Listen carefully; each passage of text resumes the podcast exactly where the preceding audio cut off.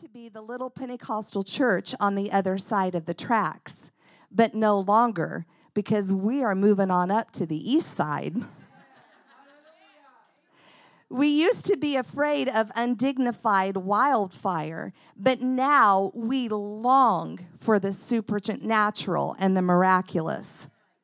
At one time, we had no influence in our town and community, but now we have a strong voice and presence that is closely followed both locally and on a national level they told us, um, uh, Spencer and my husband were talking about our podcast. And you'll have to forgive me because I don't remember the exact numbers. But I believe we have somewhere in the vicinity of 150 messages that are on our podcast. And we have had over 12,000 downloads of those messages.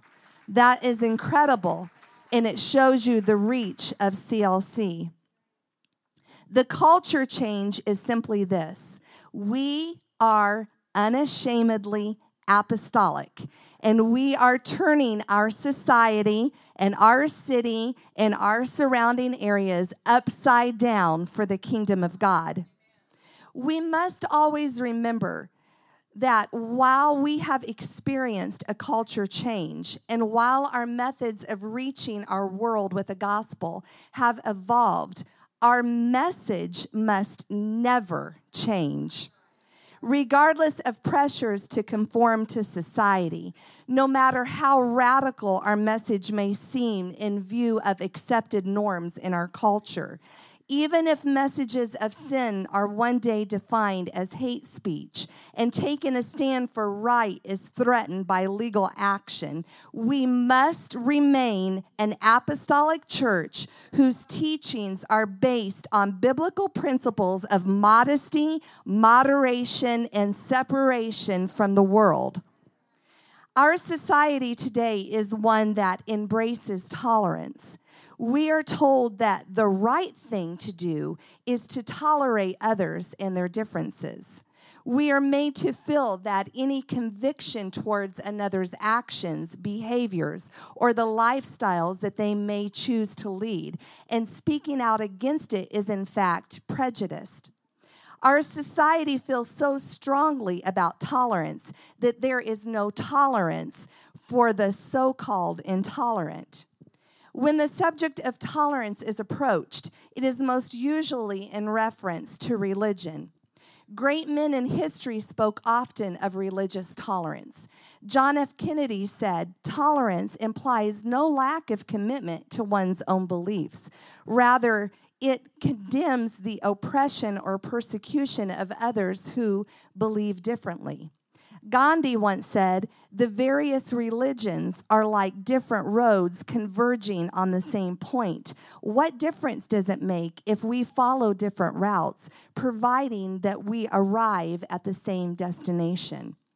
It seems that when the church, not in an ecumenical sense that encompasses all religious beliefs, but the church, whose foundation is the Word of God in its entirety, speaks up against sin or takes a stand for holiness or setting parameters that separate us from the world. And when I mean the world, I am talking about those who do not adhere to biblical teachings of separation and biblically based lifestyles.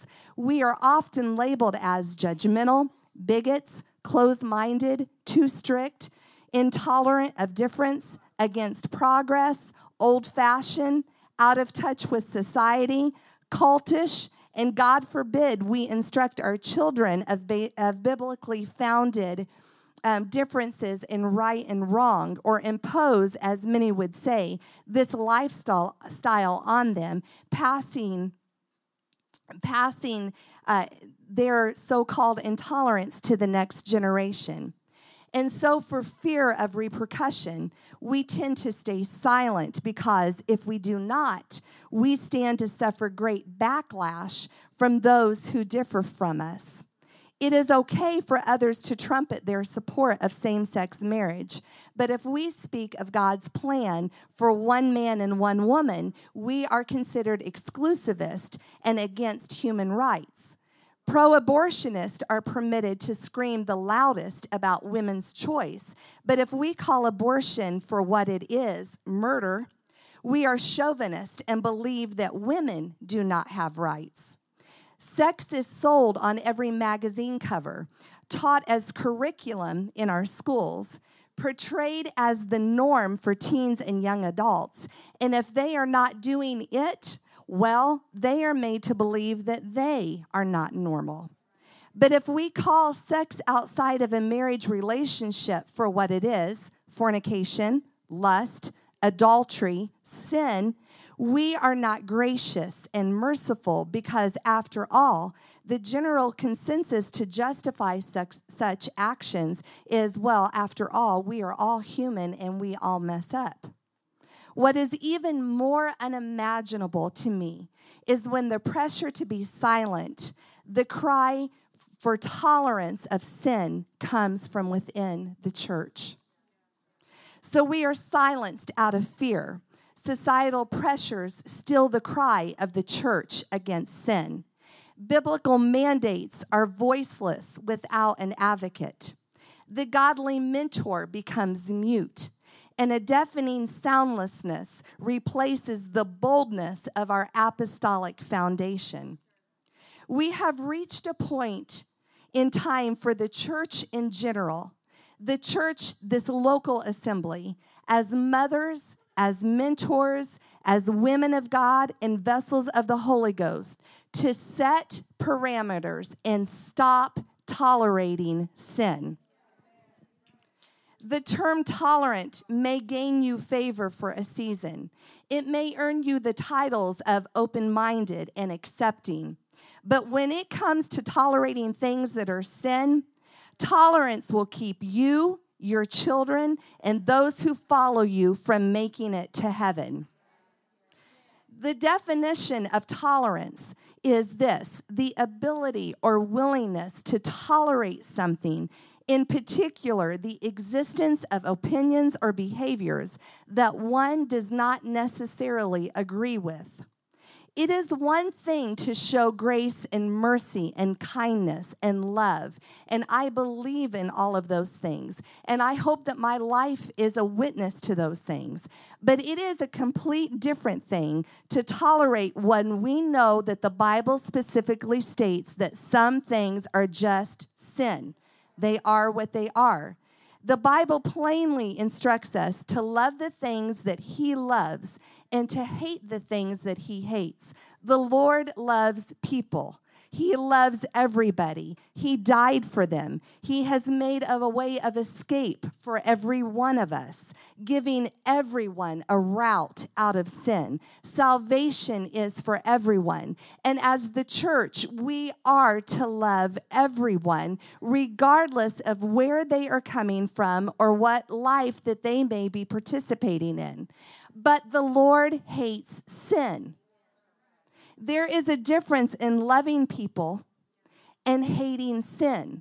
You can love a person and not agree with the life or the sin that is in their life. And it is okay to speak up and to warn them.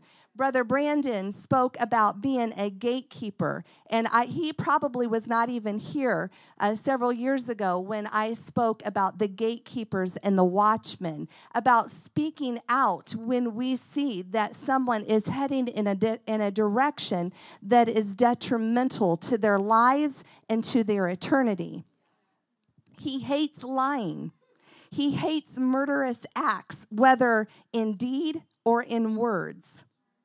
He hates those who cause confusion and disunity. In fact, he warns us against them in the book of Romans. I appeal to you, brothers, to watch out for those who cause division and create obstacles contrary to the doctrine that you have been taught and avoid them. He hates a haughty and a prideful spirit. He will not tolerate false teaching. Second John, uh, the uh, verses 10 and 11. If anyone comes to you and does not bring this teaching, don't even receive them into your house or give them greeting. The Lord hates wickedness. Psalms 5 and 4. For thou art not a God that hath pleasure in wickedness, neither shall evil dwell with thee. Ladies, we can't get so caught up in what we are doing as a church. We can't get caught up in events. We can't get caught up in the fact that we're building a building. We can't get caught up in fellowship. We can't get caught up in organized ministries that we begin to tolerate sin in an attempt to be relevant to our society. We don't have a lot of time left. Jesus is coming back for his church. And we cannot allow things to creep in that would keep us from making heaven or sit silently by as our families and our friends choose paths that will lead to their damnation because we want to appear more loving and more tolerant. We have to speak up. The enemy knows that the way to destroy the church is not from without. Because how many of you know that when the church has been attacked from without, what it does is it causes us to bind together and to become stronger? The enemy knows that about us. For me, it's like, okay, you want to come at me? It's on like Donkey Kong. You out of here. But the way that he knows that he can to destroy the church is from within if he can get sin creeped into the church, if he can get tolerance for sin creeped into the church, he knows that he can destroy. And his goal is to destroy the church before the Lord takes his church home. In the book of Revelation, the second chapter, John records letters to seven churches that each had their own set of issues. There were good qualities that the Lord recognized, yet there were qualities that required repentance and a change of ways, or they would not be a part of the bride of the 22nd chapter. The first was the letter to the church of Ephesus. The Lord recognized their works for his namesake, their labor and how they had not fainted, their patience, their intolerance for evil, and their discerning of spirits of false prophets. But they had left their first love and had lost sight of where they had come from, that they were once sinners saved by the grace of God. The second letter was to the church in Smyrna. This church was in the center of cultish worship. They were surrounded by idolaters and were persecuted and endured great tribulation. They were living in a time where people claimed to be Christians, so to speak, but rejected the deity of Christ the Lord instructed them to remain faithful, to not succumb to society's pressures and persecution, and that if found faithful, they would be rewarded with the crown of life. The third church was the church in Pergamos. This was a church in a region, region that worshiped the gods of the Greek culture, yet they held fast to the name that was above all names. But within the church, they entertained doctrines of Balaam and doctrines of the Nicolaitans, which brought false teachings and convinced followers to practice rituals that were concurrent with idolaters. The Lord tells them to repent, or he would come against them and he would fight them and he would pass judgment on them. The church in Sardis, this church had the fullness of the Holy Spirit working among them. But the city of Sardis had been captured twice because its guards failed to detect enemy soldiers who had snuck in within the gates of the city. The church was at risk of falling prey to the same generational attack for a lack of watchfulness. The Lord warned that if they were not watching and on guard, he would come like a thief in the night and they would be left behind. The church in Philadelphia, not Pennsylvania, this church was promised spiritual protection and spiritual direction. They held the key of David, which was a metaphor for spiritual authority. They knew that the authority lay in the name of Jesus and would not deny the name. He promised them a way of escape in temptation and admonished them to hold fast that no man could take their crown. And then there was the church of Laodicea. While they had good works, they were neither hot nor cold, but indifferent and lukewarm. And because of their indifference, they were disgusting to the Lord. And he said that because of their lukewarmness, he would spew them out of his mouth. They believed that they were full of all of the blessings that they could have and were in need of nothing, according to the scripture. You see, Laodicea was known for great financial wealth and great medical advances of their day, and they had their, their health and their strength as a result. But they mistook their financial wealth and their physical health for God's approval of their works. But they did not know, according to the scripture, that they were wretched and miserable and poor and blind and naked. The Lord said, I would rather have one tried in the fire that may come out a little marred and smelling a little bit like smoke from the fire than one that has many riches. He would rather a refined garment that was pure and white as snow than that their nakedness and their shame would be exposed. And he instructed them to love his rebuking and his chastisement, and to be zealous to accept it and repent for their belief that they needed nothing from the Lord. And then lastly, there was the church of Thyatira. The Lord mentioned their charity, their giving to those in need. He mentioned their service in the kingdom. He talks about their faith, faith that could raise the dead. He refers to patience, and twice he mentions their works. They must have been outstanding in their giving of their time and of their talent. See, Thyatira was a small city. In fact, the church was located in the smallest city of any of the other church mentioned in the second chapter of Revelation. They were located in a fertile valley in the middle of fields where crops flourished and grew. Thyatira was home to Lydia, noted in Scripture to be a woman of worship to God, indicating that the church in Thyatira was a worshiping church. The main criticism of the angel of Thyatira is that the church had tolerated something and someone that should not have been uh, should not have been tolerated. They had tolerated the spirit of Jezebel, a generational spirit that surfaced in Old Testament days.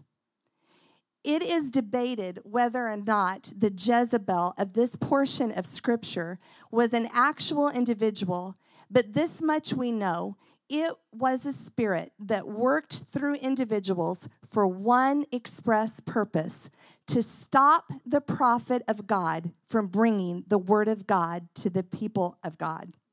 Her schemes are flattery, seduction, lying, denial of personal wrongs, manipulation, confusion, criticism of the church and the prophet of God, self inflated spiritualism, justification of her actions, domineering, demands attention.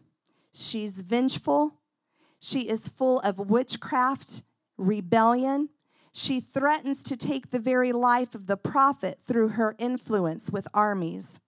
She gains power and influence by identifying herself as a prophetess. Ultimate goal of a Jezebel spirit is ultimate authority.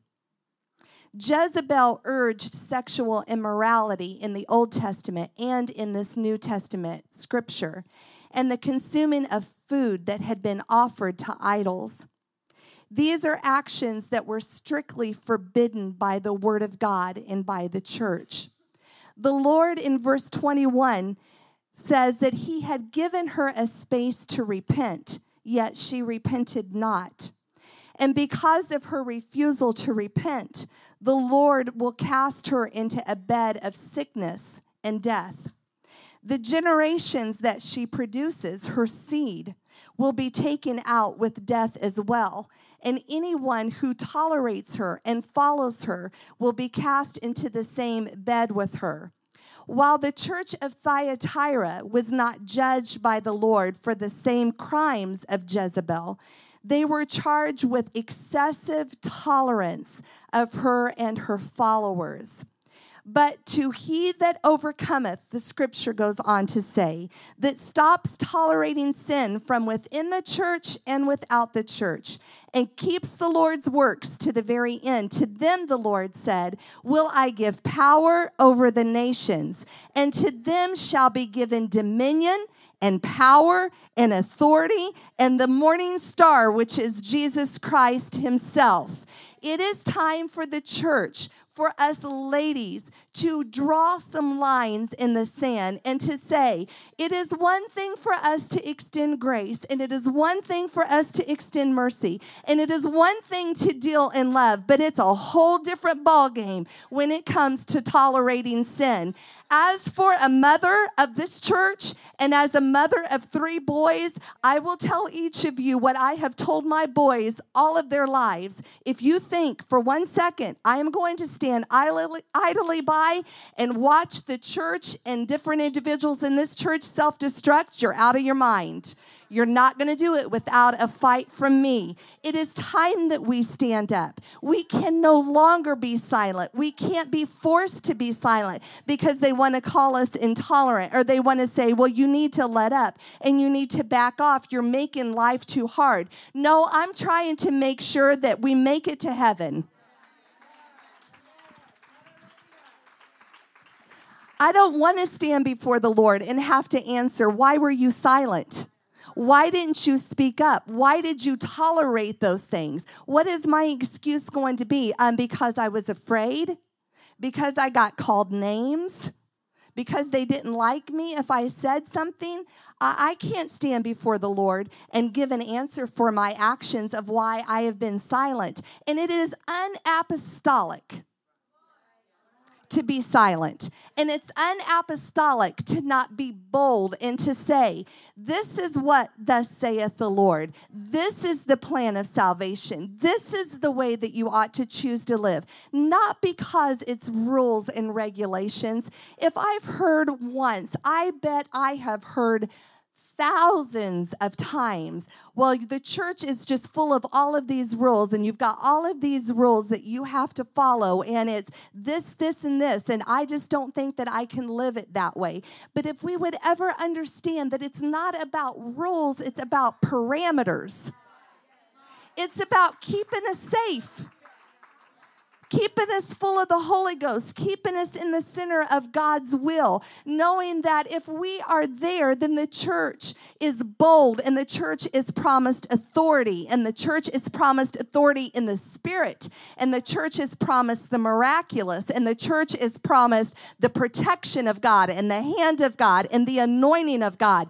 I don't want to come to a church that because we tolerate and we're silent, that we lose the Spirit of God in our services most of the time, I can't wait to get to church on Sundays and on Wednesdays because I don't know what's going to happen. I can't wait to see what happens. Here, uh, was it two weeks ago when the Spirit of God just rushed into the place, and it was like, oh my word, it's almost tangible. I started to look around thinking, okay, Lord, I'm going to see the glory cloud again. The Shekinah glory was so strong.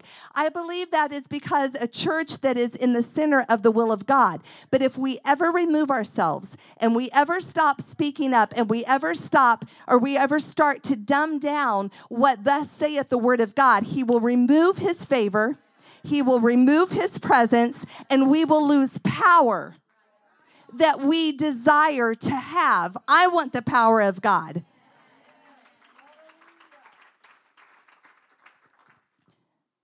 I know that this is probably not what you expected.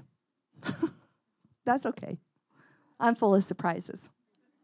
But I know that I heard from the Lord because I fear that we are living in a time that we are pressured to be more accepting and more tolerant.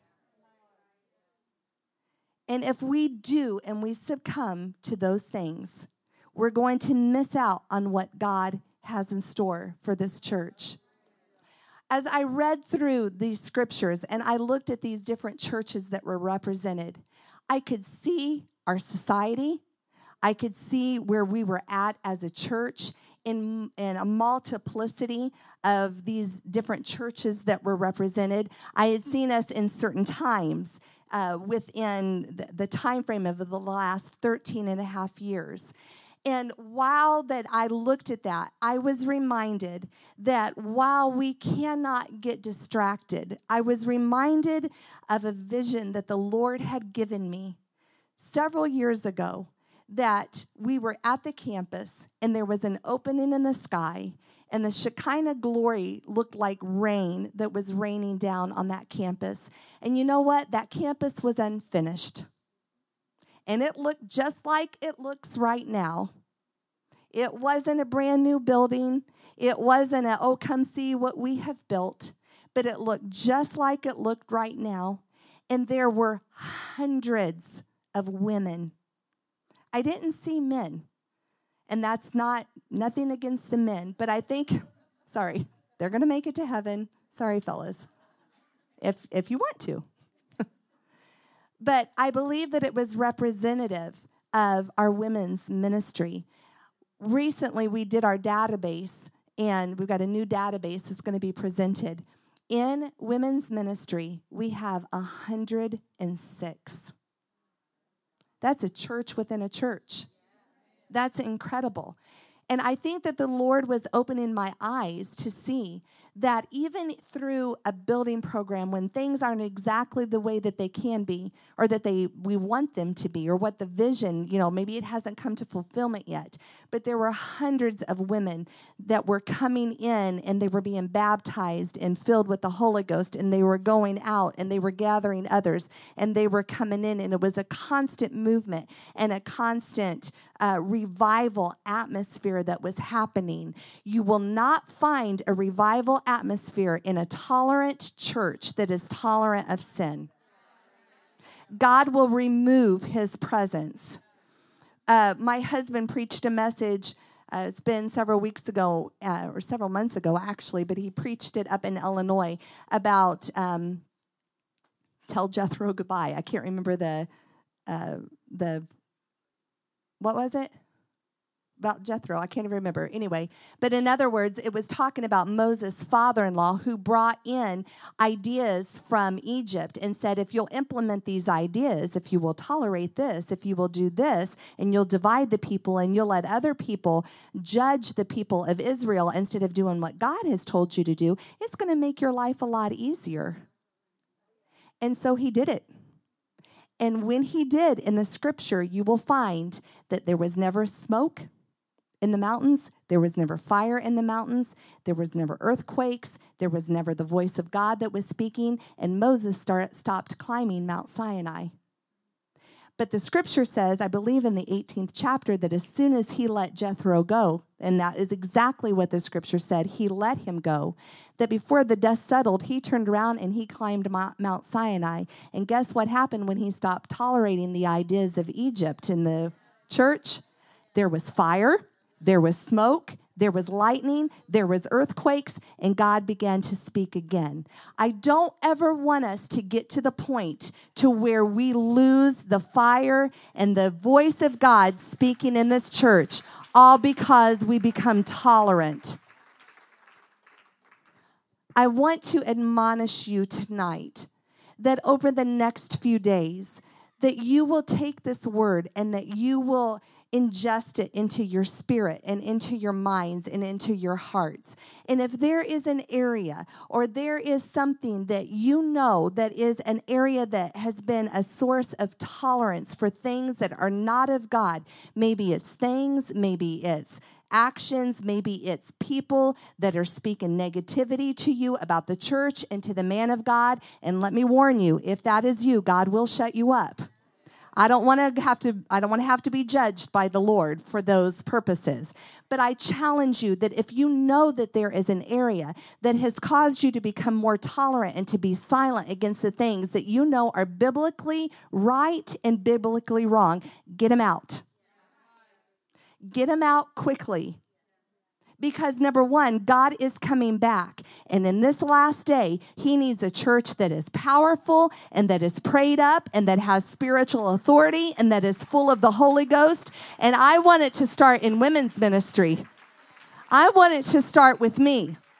I want to know that when I hit my knees, that there is nothing in my life that I have allowed to creep in, or nothing that I have silently sat by and watched creep into the church that keeps the Lord from hearing my prayers, or keeps the Lord from speaking to me, or keeps the Lord from using me in the altar when when uh, souls come in that need the Holy Ghost. But I want to know that those things have been far removed, and that I am a vessel that God can use, and that God can work through me and these last days because there is a revival.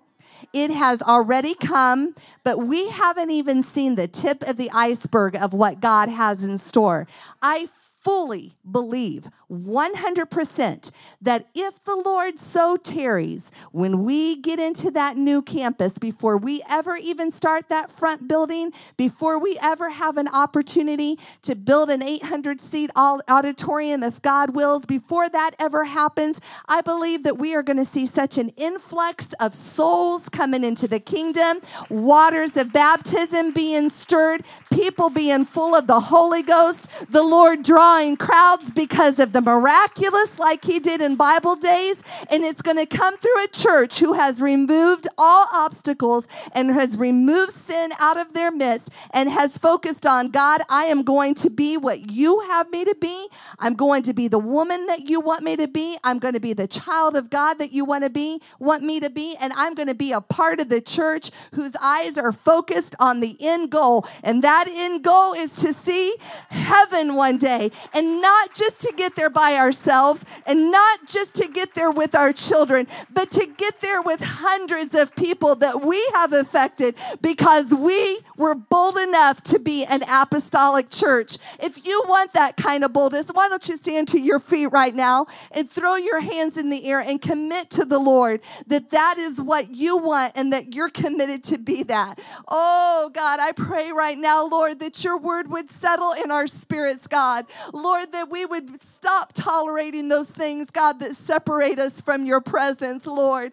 God, but that we would be the kind of women and the kind of church and the kind of individuals that you want us to be. And that is empty vessels, Lord, that has nothing that is weighing us down, God, but there are vessels that you can fill, God, and that you can use. Let us be your hands. Let us be your feet. Let us be your voice. Let us be, God, that example to those, Lord, that although we may say what is in their life might be sin, let us love them enough to show them the right way. Let us do all that we can, Lord, to lead them and to disciple them, God, so that you can fill them with the Holy Ghost, Lord, so that you can use them, God. Lord, right now I claim the revival that you have promised to this church, God. We will see it come to pass. Oh, oh, God, I believe in you for souls. I'm believing you, Lord, for a mighty revival, not just in the city, but in surrounding areas, God. Lord, in Lafayette, in Kokomo, in Lebanon, in Thorntown, God. Lord, not only in surrounding areas, God, but in this world, Lord. I pray that CLC would be a conduit, Lord. God, that you would use us, God, to propel the gospel around around the world, God, because if we are in the center of your will, we will be kingdom minded. We will be about your business. We will lay our personal agendas aside. God, we will lay aside, Lord, those things that we desire in our hearts, Lord, but we'll seek after your kingdom first. And you promised in your word, Lord, that if we will seek your kingdom first, that everything that we need, you will provide. Everything, God, that we have need of, Lord, you will supply it. You said in your word, God, that your righteous have never been forsaken and they have never had to bake bread, Lord. Those that are seeking to do right. I pray, Lord, that in the heart of every woman in this place and under the sound of my voice is a deep desire that grows in them, Lord, to be right before you, to do your will, God. Lord, to be used of you. If there are stumbling blocks, remove them out of the way, Lord. If there are desires, God, in their hearts that are not of you, I pray, Lord, that you would expose them, Lord. God, that you would move them, Lord, that you would surgically, God, look into the depths of our hearts. Remove the things that are not of you, God. Wash us, Lord, with your blood. Make us white as snow, Lord, so that the day that is quickly approaching when you come for your bride, that we will hear you say, Well done, thou good and faithful servant, Lord. I praise you for your word. I praise you for your anointing. I praise you for the work that you've done, Lord. And I am claiming that this is a turning point of power and of authority and of the miraculous. It in the name of Jesus by the authority of the word of God from this point. Oh, give him praise, give him praise. We worship you, Lord. We worship you, Lord. We worship you, Lord. Thank you, Jesus. Thank you, Jesus. Thank you, Lord, for your presence.